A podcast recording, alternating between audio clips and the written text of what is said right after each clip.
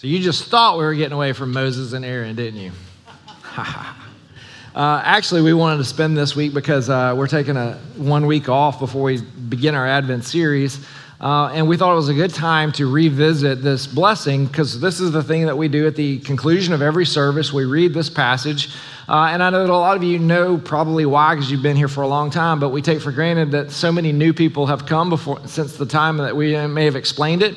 And so we, uh, from time to time, need to re-explain it and revisit it and talk about the significance of it and why do we do it at the conclusion of our services and why do we do it every Sunday. Well, we actually began at almost twenty years ago when we started Mars Hill. It's probably only about six or seven months into the beginning, the foundation of this new body of believers that we began this practice, and we've continued it ever since. And it really was from a study that I was doing um, personally that I found this and kind of came across it. And I was like, you know, God instructed the priest to bless the people of Israel that way. We are grafted into the uh, the people of Israel. We are a part of the body and the people of Christ.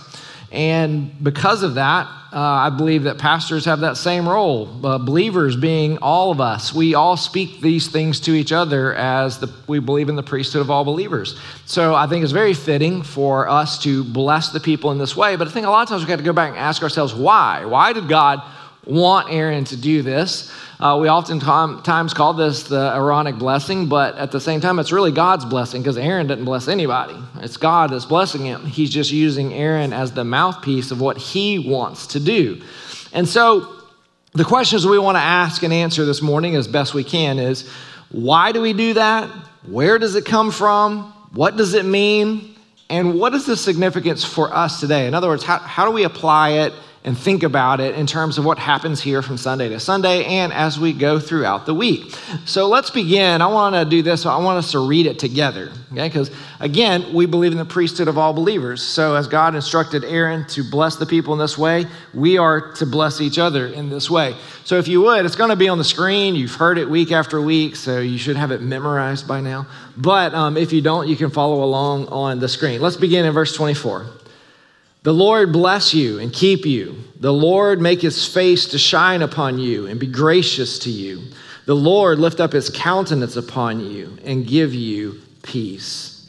So let's look at some of the themes that come from this passage. If you think about it, paid attention to what you were saying there, you would notice some things that are very apparent. And that is, number one, the Lord is the source of all blessing. Did you notice that?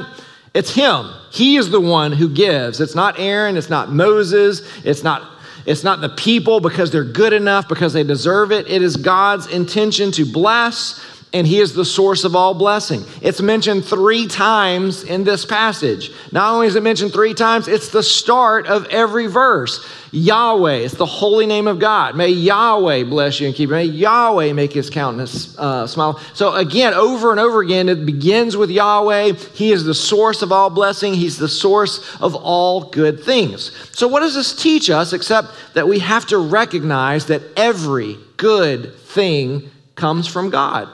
Uh, the scripture t- tells us that he is the father of lights and go- every good and perfect gift comes from him. Again, this is a reiteration of the character of God and who he is and what he intends to do. Uh, not only these passages, it really continues into verse twenty-seven. Look at verse twenty-seven. It says, so shall they put my name upon the people of Israel, and I will bless them. So there's a blessing that's associated with the name of God. All three verses start with the holy name of God, Yahweh, and it concludes with this summary saying that God's intention is to bless all the people who have his name. Again, we go back to Exodus, and we remember in the ten words, one of the words was, do not take my name in vain. And we talked about that, and if you weren't here, just let me remind you that it, ha- it has very little to do with, you know, cursing. It has little to do with saying G D because the word God is not God's name.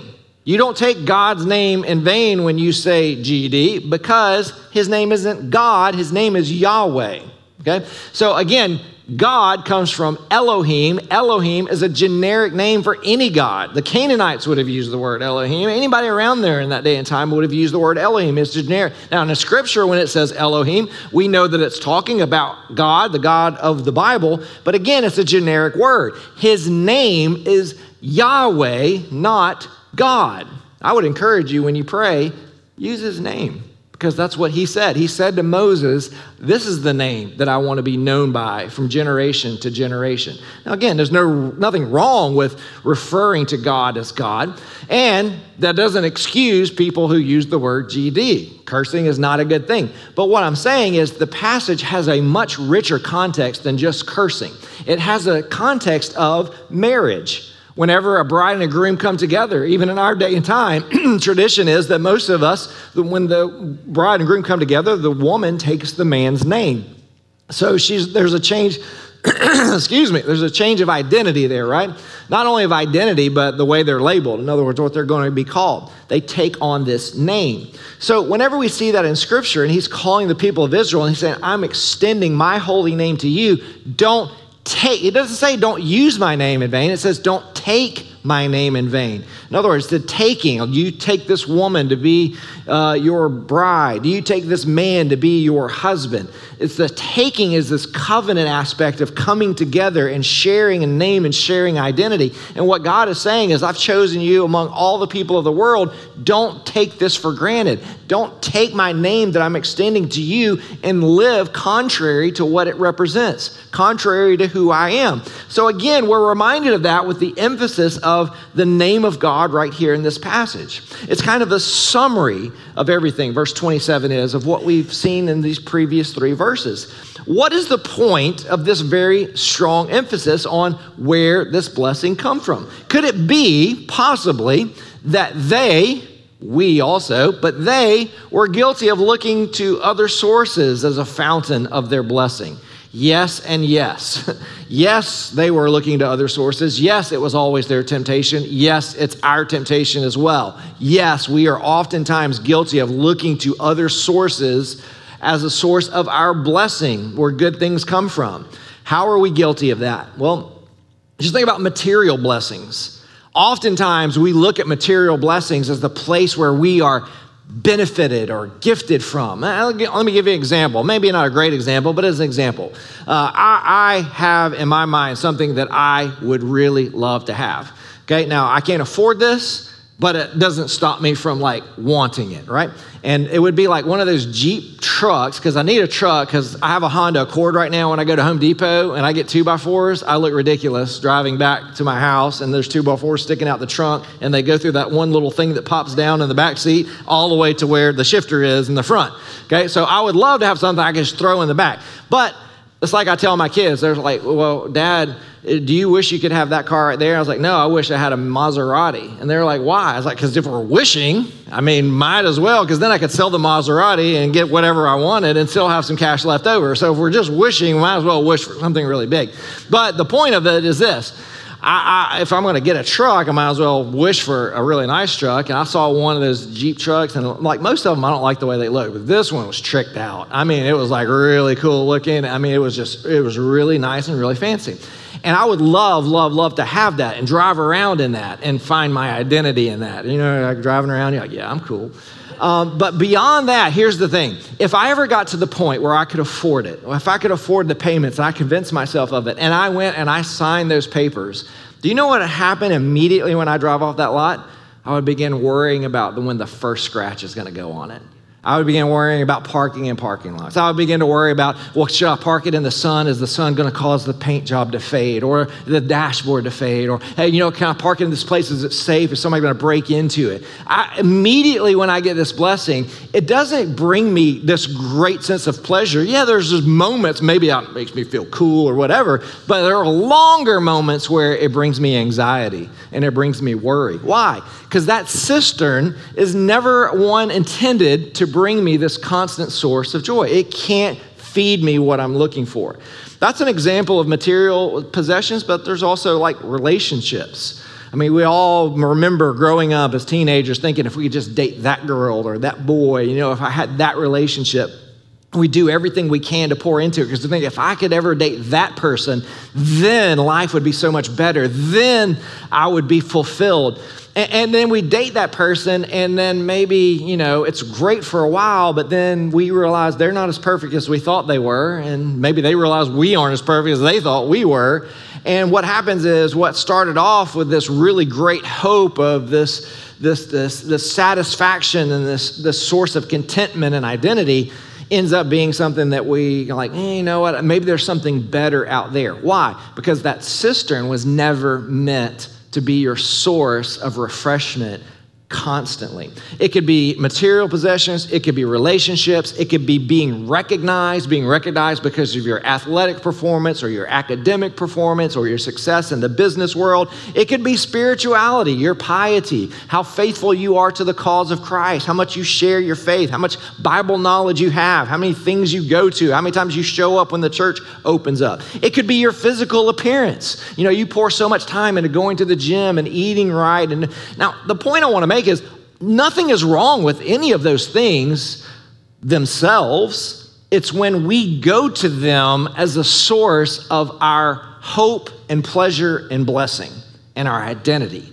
That's when they become bad things. That's when they become evil things because they were never intended to be the sources that we go to. We were never to look to these things as our source of blessing, of giving us the things that we are looking for. See what I'm saying there? I mean, if you understand it, you, you see what I'm saying, that sometimes the things that we think of as blessing are actually the things we're going to to receive blessing. Does that make sense?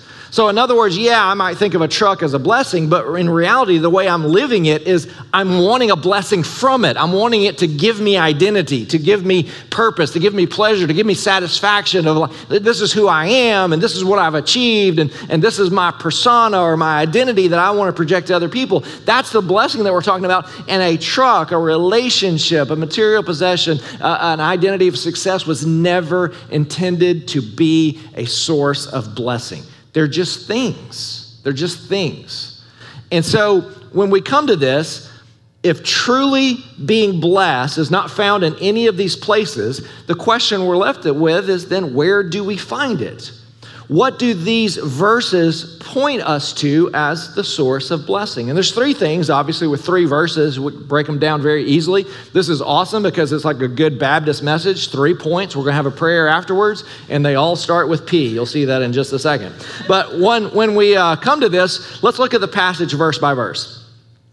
Verse twenty-four, the Lord bless you and keep you. You know what this covers? Covers all of your basic needs and safety. When it says the Lord bless you and keep you, that he is the source of blessing, he's intended to be the source of all blessing, and he's the source of protection. So he is your p- p- provision and your p- p- protection. See that where we're going? So that's what we have there. You know, when you study psychology, you have like, you study Maslow and Erikson and all these basic forms of needs that we have. You remember the triangle, the little pyramid, and it talks about the point of self-actualization when you get to the top of it. But before, they say, before you can ever get to the point of self-actualization, before you even worry about that, all those other things have to be taken care of. And if you remember, the very bottom of it is like your basic needs, food and shelter.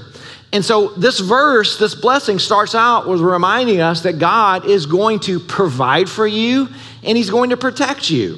Now, again, remember that this flows out of the book of Exodus.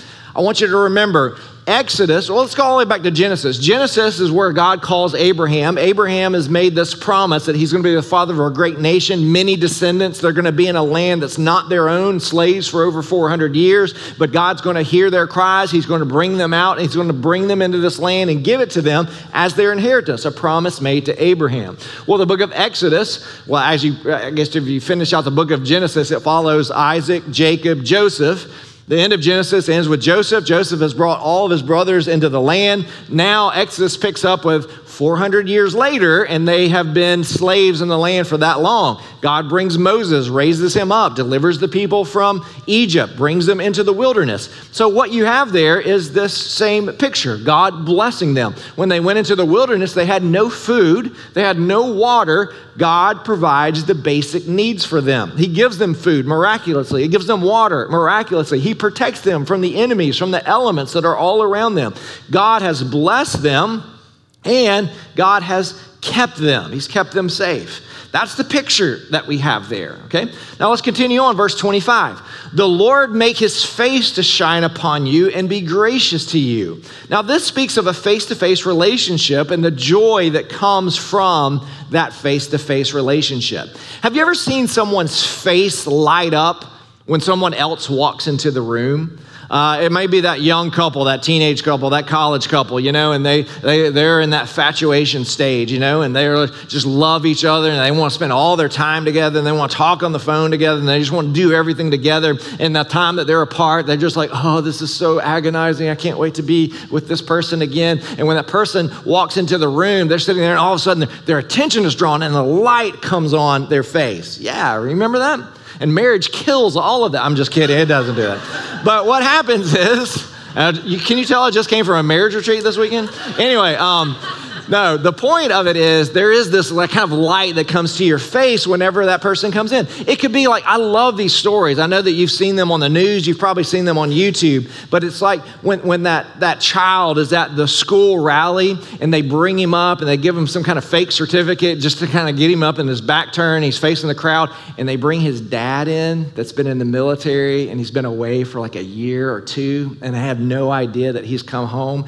They've only seen him like through the video chat and through letters and through talking. And then all of a sudden, there's a tap on the shoulder and the kid turns around. And when his eyes see his dad or his mom that has returned from the service in a foreign land, they light up, tears begin to come out of their eyes, and they grip onto that person like they're never going to let go. That's what it means when it talks about the face shining. It's when you understand that you are in the presence of something very, very special, a gift, a blessing that's been extended to you. May the Lord make his face shine upon you and be gracious to you, because none of us deserve this, right? None of us deserve to be in the presence of God. That's how the book of Exodus really ends. And, and think about how it continues on. From the end of Exodus, what we're left with, and we just studied that whole book, and you remember how it ended was, there was this unholy people and this really holy God. And there was this concern if this holy God comes amongst all these holy, unholy people, he would consume them. So we're left with this dilemma. God wants to be with his people, but God's presence, his holy presence with his people would consume them. What are we going to do? The book of Leviticus answers that. God comes up with a way through a substitute sacrifice that unholy people can be made holy for at least a moment so that they can approach a holy God. Now it's a sacrificial system that has to happen over and over and over again, and it, but it's pointing to something that will be in finality later on. So the book of Leviticus answers the question that we're left with at the end of the book of Exodus. And then the book of Numbers picks up with this same story. Now it tells us about the people wandering around in the desert for forty years before they go into the promised land, which is really what Deuteronomy and Joshua are about. Deuteronomy is Moses reminding them of what happened at Mount Sinai and reminding them of the covenant and reminding them to be faithful when God gives them the land. And of course, the book of Joshua is about them going in and taking the land. So in this long story, we see this sequence that God is faithful throughout every stage of this. And this passage right here finds itself in the early parts of the book of Numbers, shortly after the events of Exodus, because remember, Remember, Leviticus is really not a whole lot of events. It's more of information of how these unholy people approach a holy God. So really, you can almost stack, with a little exception, you can almost butt end uh, Exodus up to Numbers, and you see a continuation of the story. Okay, so Numbers happens very shortly after there is this dilemma.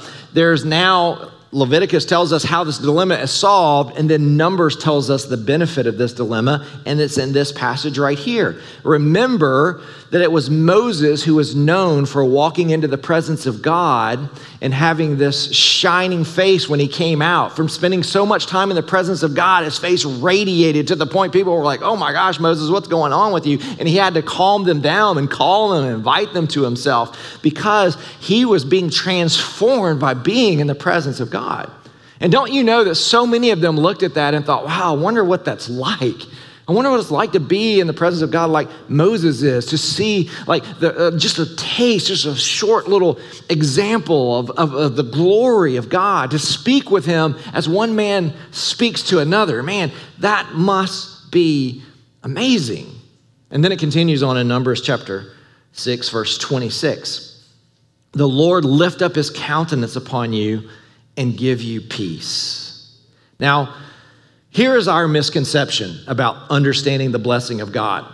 We think like this. We say, God doesn't want to extend a blessing to me because I'm not worthy of a blessing.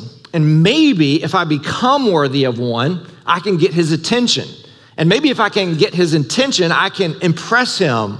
And maybe if I can impress him, then he'll want to bless me or he'll have to bless me. And ultimately, what we're engaging is the manipulation of God. Somehow God is hesitant to bless us. Somehow God doesn't want to do that. And somehow he has to be convinced that I am worthy of a blessing in some form or fashion. But the truth of this passage is that God is the one who initiates the blessing. It is not us. We are not the ones who are initiating the blessing. Did you see that? It wasn't Aaron who was coming to Moses saying, hey, I've been spending a lot of time with the people and all of them are asking, how can we get the blessing of God? We want to have the blessing of God. We want to spend more time in his presence. No, they didn't feel worthy of it. They wouldn't even ask such a thing. It's not even Moses who's approaching God saying, God, I've loved being in your presence and I've loved having this, this intimate relationship with you and knowing you in a deeper way, but I want all the people to know this and they want to know it. So God, how can they have your blessing? No, the scripture says that God came to Moses and he told Moses, tell Aaron to bless the people in this way every time he sees them. May God bless you. May Yahweh extend his face and his countenance and his grace to you. God initiates blessing. We don't. Nothing you do can initiate the blessing of God. Not all of your best efforts, not the best foot forward that you can put, not all of your spirituality, not all of your good works can initiate one blessing from God. All blessing begins and ends with God. It's all there. Remember from this passage, that it is he who wants to bless you. I hope you see that. God is the initiator of all good things. He is not hesitant. He is not unwilling. He is not unaware. He knows what you're going through. He knows the situations that you find yourself. He knows what you need. He's not unwilling to meet those needs. He's not unwilling to extend to you the things that you need. He's not hesitant. He stands ready to bless you as a good father would. He's not looking for the worthy. In fact, what scripture tells us more than anything is that he's looking for the unworthy. That's exactly who he's seeking out. You don't believe me? Well, the New Testament tells us that very clearly. If you think about Jesus, he seeks to bless those who are found in the ranks of the unworthy, even, may we say, the unuseful. Tax collectors, sinners, fishermen, prostitutes, lepers, Gentiles, the blind, the crippled, the hungry, Samaritans. Matter of fact, you remember the story about the woman at the well? She kind of epitomizes all of those things. She is not only a Samaritan, and she is a woman, and functionally, she's basically a prostitute.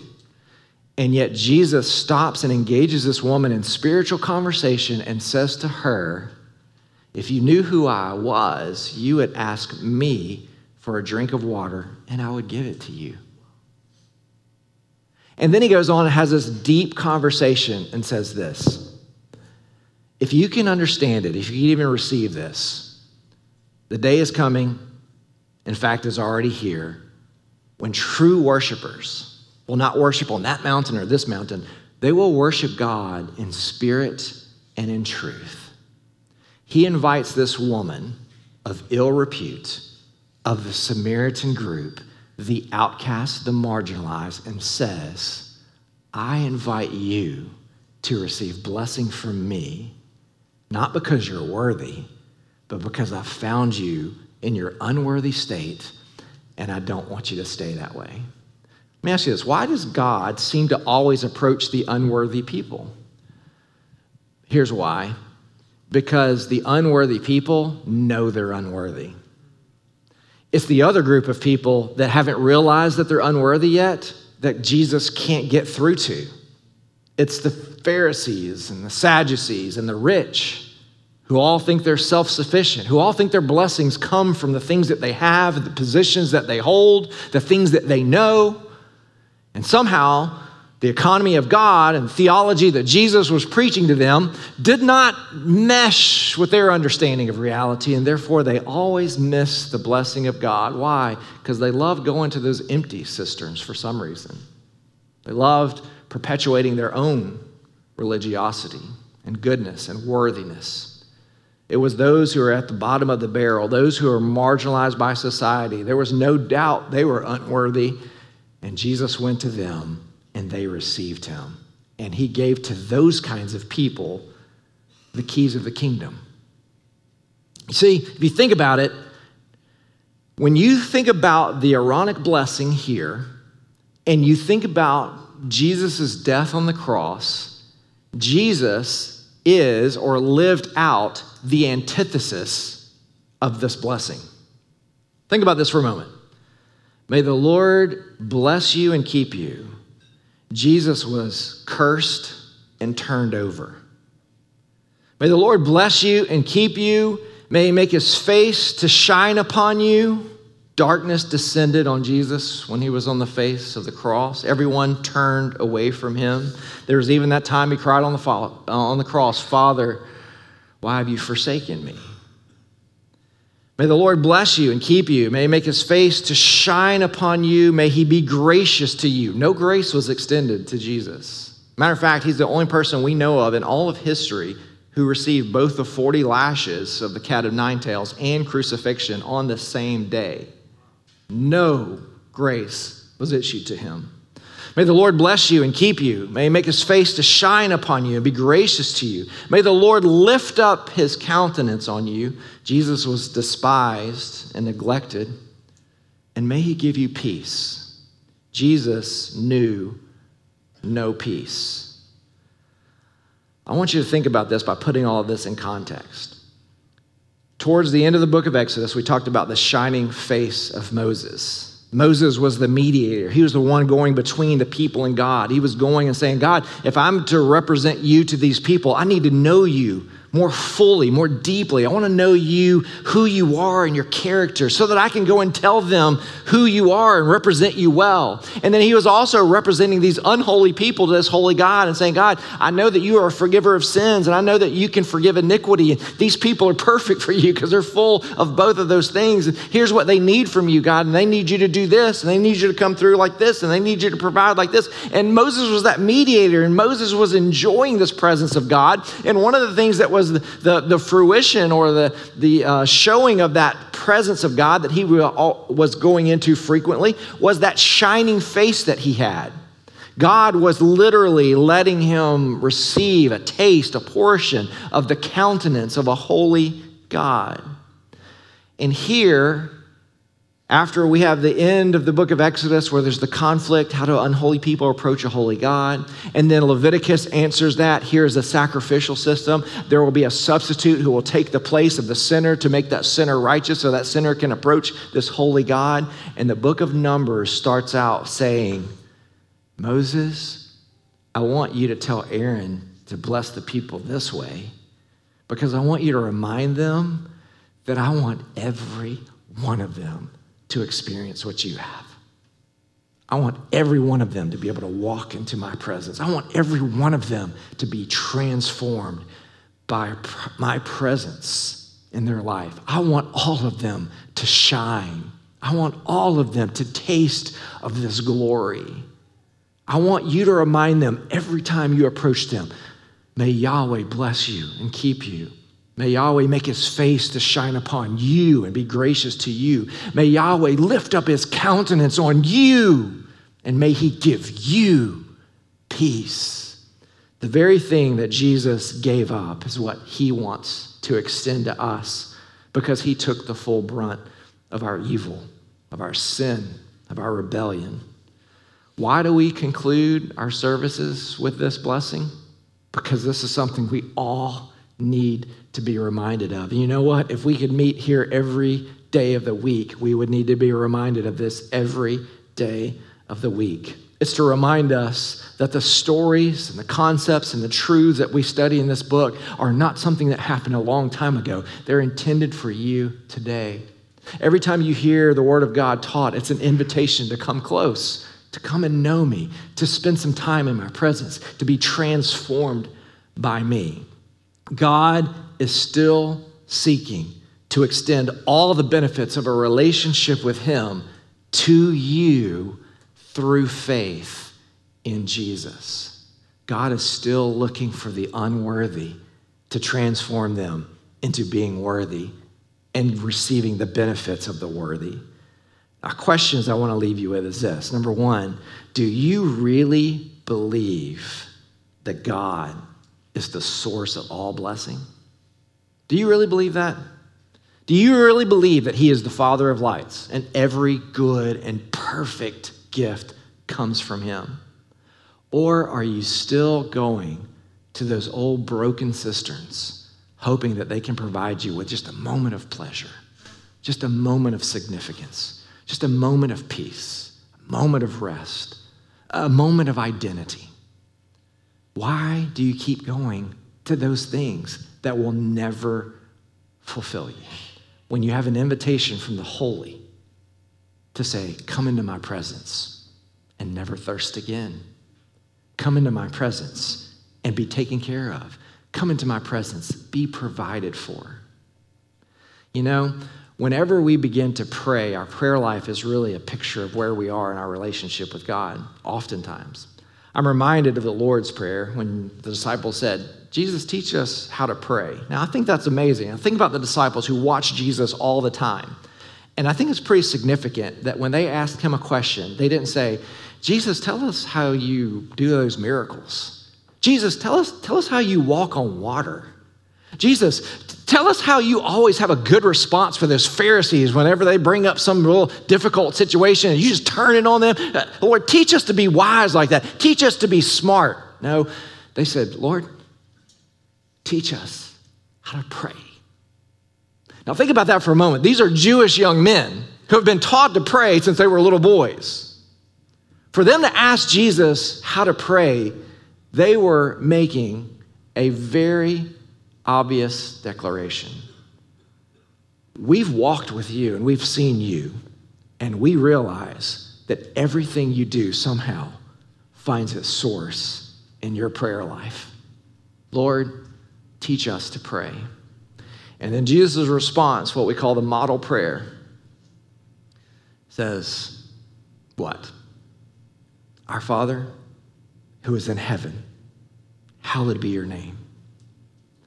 That's where you are, and we're not there. But may your kingdom come and your will be done on earth as it is in heaven. May we taste somehow of, of, of, of kingdom glory. Give us this day our daily bread. And forgive us our trespasses as we forgive those who've sinned against us. Did you notice their physical needs, then spiritual needs? And lead us not into temptation. Don't let us be convinced that somehow our identity and our fulfillment and our blessing is in this world. Deliver us from evil, for yours is the kingdom and the power and the glory forever and ever and ever and ever. Amen. Jesus is basically saying, the more you walk with God and the deeper you walk with him, your prayers will transform just like Moses' face transformed. Let me give you another example. Um, there are many families in our church that have been involved in foster care, and they're bringing basically these, these individuals that have had very difficult starts to life into their home. And the stories are heartbreaking if you hear it, some of the things that they've gone through. But one of the things that many of the families have told me that happens with many, especially the younger the kids are, is whenever they bring these children into their home and they're loved and nurtured, they really find a hard time accepting it. Matter of fact, one of the most tragic stories I hear is that whenever they feed them for the first time, really not even for the first time, for the first week or so and even beyond that, the kids will always grab food off the plate and put it in their pockets. And they'll go to their bedrooms and hide it in their bed. Why? Because as they've grown up, they don't know if they're going to eat again. And so whenever food is present, they take as much as they can to save some for later because they don't know if they're ever going to get fed again. My kids don't do that. You know why? Because consistently, since the time they were born, their mother and their father have put food in front of them every morning, every afternoon, and every evening. My kids don't grow up thinking, I wonder if we're going to eat today. No. My kids instead ask for Xboxes and stuff like that. Why? Because their relationship with their father has grown to the point that they know he's going to take care of these things. They don't wake up in the morning and go, Dad, are you going to feed us today? No. They ask for bigger things, right? Because they know those are going to be taken care of. The more you walk with God, the less you're going to ask him for those basic needs to be met. Why? Because you know he's your father. Now, for a time, you are. You know why? Because you have been neglected orphans. It is the kingdom of darkness that has robbed you of every identity and goodness that God intended for you to have. But when God adopts you back into his family, he begins to show you consistency. I'm going to take care of you. I'm going to feed you. I'm going to take care of your basic needs. I'm going to protect you. I'm going to watch over you. I'm going to bring you to the fullness of the end of the glory of eternity. I'm going to be faithful to you. And the more we grow to trust God, the more our tr- prayers transform. And we don't find ourselves asking, God, will you feed me? God, will you protect me? We start praying audacious prayers like, God, will you transform that person's life and that person's life? And, and Lord, will you let your glory rain down in this place? And Lord, will you bring revival to our culture? How, how do we get to those prayers except that we, th- we feel like all the others are taken care of? And so now we're asking for bigger things and more grand things and more expensive things. That is what P- Paul grew to, right? He's teaching us in the book of Ephesians. You get to chapter three, and he's praying for the church in Ephesus, and he says this, may you know things, and this is my paraphrase, but he's saying, may you know things that are humanly impossible to know. Paul, I mean, why would you pray something so dumb like that? I mean, how could we know something that we can't know? I mean, how could you pray? Why would you even waste your time praying that may you know something that is humanly impossible for you to know? Paul doesn't stop there. He goes on. He goes, may you be filled with the fullness of God. Paul, how, how can we? We're limited beings. God is infinite in all of his character. There's no way that these limited, finite beings, these bodies, could be filled with the fullness of Almighty who is everywhere and present at the same time. There's no way. And Paul already knows what you're thinking. You know what he goes on to say? Now, to him who is able to do immeasurably more than you could ever ask or imagine. Paul is daring us to pray audacious, kingdom-sized prayers, saying, is your prayer life too small? Maybe it's because you don't realize where blessing comes from. So the reason we conclude all of our services with this idea of the blessing of God is to remind you that these stories that we study, these truths that we relay week after week, it's not so that you walk off more intellectual, more knowing. It's so that you walk out transformed, assured of who God is, knowing that you've been invited to the presence of God, and you don't have to come here to meet him because he's not in a place anymore. He is everywhere, and if you invite him, he's in your life. Surrender to him, and you literally have a well of living water inside you. That's what he promised that woman at the well. Do you remember that? He said there's a living well that can spring up inside of you. And that's why he said she'd never thirst again. Didn't say she would never need to drink again, just says she would never thirst again. Why? Because when the well is away from you, you have to keep going to it, and your thirst is what drives you back to it again. But if the well's inside of you, you don't have to go anywhere. You just drink when you need it. You're never thirsty because the well's always there. Jesus has promised, I will never leave you nor forsake you. I don't know what your situation is today. I don't know what dark valley you're walking through, or maybe you're at the mountaintop apex of some great situation in life. Maybe you're entering into marriage. Maybe you're exiting out of a really bad situation. Maybe you find yourself single and lonely, wondering when you won't be alone anymore. Maybe you've embraced your singleness and you see this as an opportunity to serve God more fully. I don't know where you are. You do, but whatever it is, I want you to take that to the Lord in prayer today. Take it with an attitude of thanksgiving. God, whatever it is you're teaching me through this circumstance, Lord, let me to embrace the eternal truths that are behind this. Lord, let me not be ever to the point that I am resigning myself, that my pleasure and my identity and my fulfillment is found in this temporal world. Help me always to look beyond this, to the bigger things, to the eternal, to the kingdom. Lord, let me pray God-sized prayers for the salvation of my friends, my family, my culture, my world. Let me pray kingdom-sized prayers.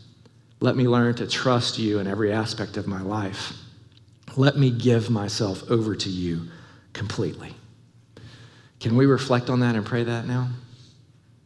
Let's pray. God, what a powerful way to remind us that what Moses experienced, you want all of us to experience, all of your people. Yes, we were not a part of the group known as Israel that this was first initiated to, but as we understand the New Testament principles, we have been grafted into Israel. And so, yet, these promises are intended for us, that you are a source of blessing, that you want us to approach you, that you want us to know you, to know your character, and to trust you, and to ask you for grand God-sized request, kingdom request. Lord, the reason we want to always remind ourselves of this blessing is to remind ourselves that you are the initiator of these blessings. You are the source of these blessings, and you are the good Father who is never unwilling. You are the Father of lights. Every good and perfect gift comes from you. Lord, may we be transformed by this. May we be transformed not only by the teaching of your word from week to week and from the Bible studies that we go to and the things that we listen to during the week and read, but God, may we not become intellectual, but may, may we become transformed, ever changed from the glory of your presence. May it radiate from our life in the way that we live through difficult circumstances and the way we live through very blessed circumstances from an earthly point of view. God, may we be faithful with every circumstance, that we look and seek to give you honor and glory that is all due to you because of who you are and the faithfulness you've shown to us. Lord, it is in humility and with a very strong sense of our unworthiness that we approach a very worthy God and we lay these petitions at your feet.